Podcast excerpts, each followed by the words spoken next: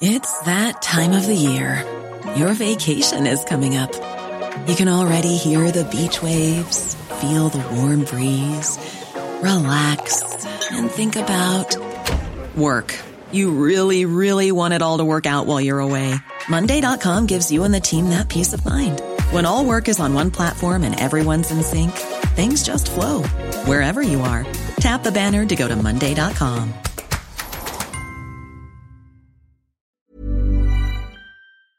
What we remember and what we choose to forget.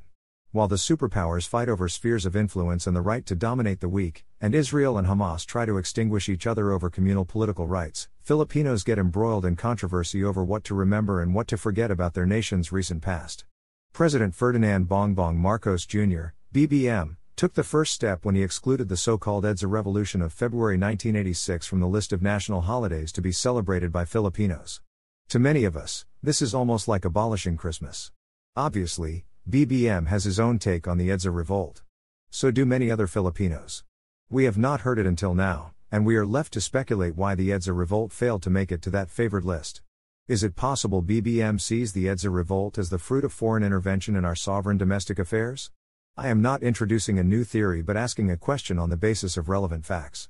In 1983, former Senator Benigno Aquino Jr. was assassinated upon his arrival at the Manila International Airport. Nothing connected President Ferdinand E. Marcos to the crime, but the public protest it triggered threatened to destabilize his government. In 1986, at the prompting of his American friends, Marcos called a snap presidential election to put his popular standing to the test.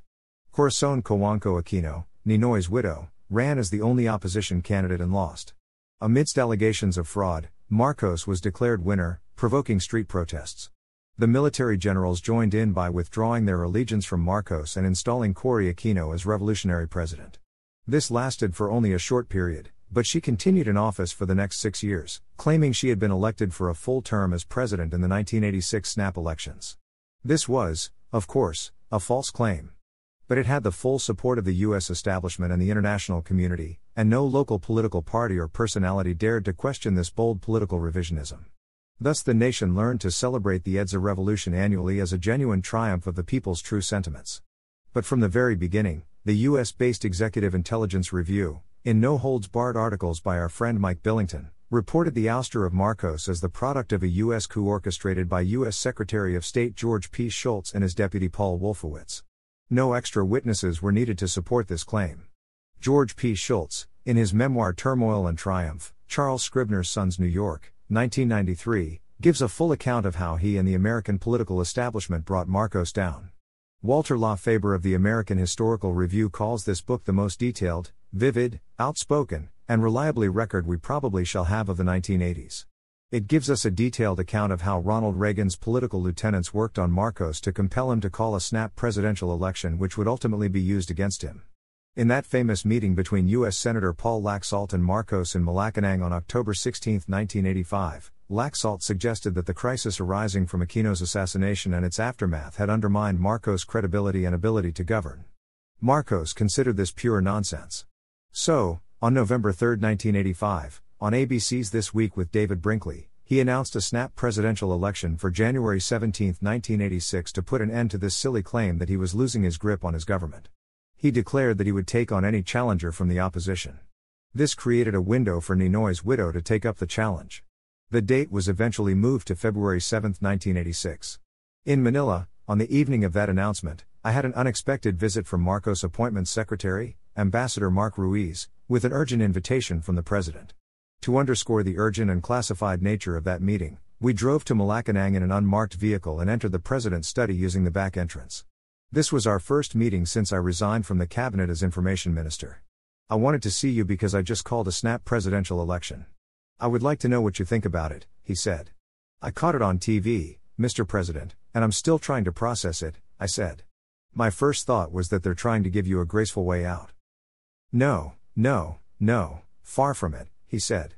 I'll lose in some places but lose small, I'll win in most places and win big. I hope it turns out that way, Mr. President, but you can't be too careful, I said. The rest is history. Marcos won the election but lost his seat because of accusations of large scale fraud.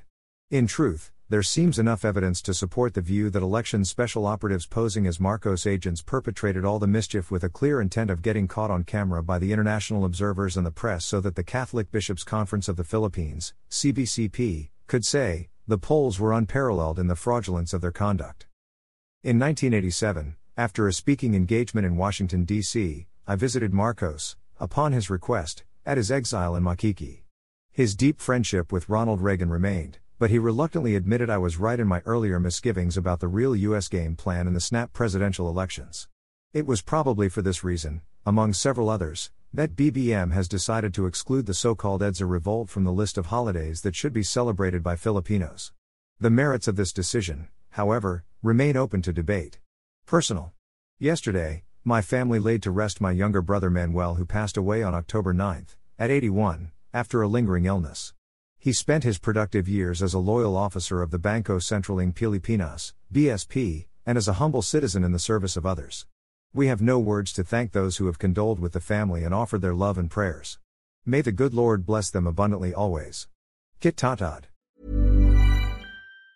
Hi, I'm Daniel, founder of Pretty Litter. Did you know cats tend to hide symptoms of sickness and pain? I learned this the hard way after losing my cat, Gingy. So I created Pretty Litter, a health monitoring litter that helps detect early signs of illness by changing colors, saving you money and potentially your cat's life. Pretty Litter is veterinarian developed, and it's the easiest way to keep tabs on your fur baby's health right at home. Go to prettylitter.com and use code ACAST for 20% off your first order and a free cat toy. Terms and conditions apply. See site for details.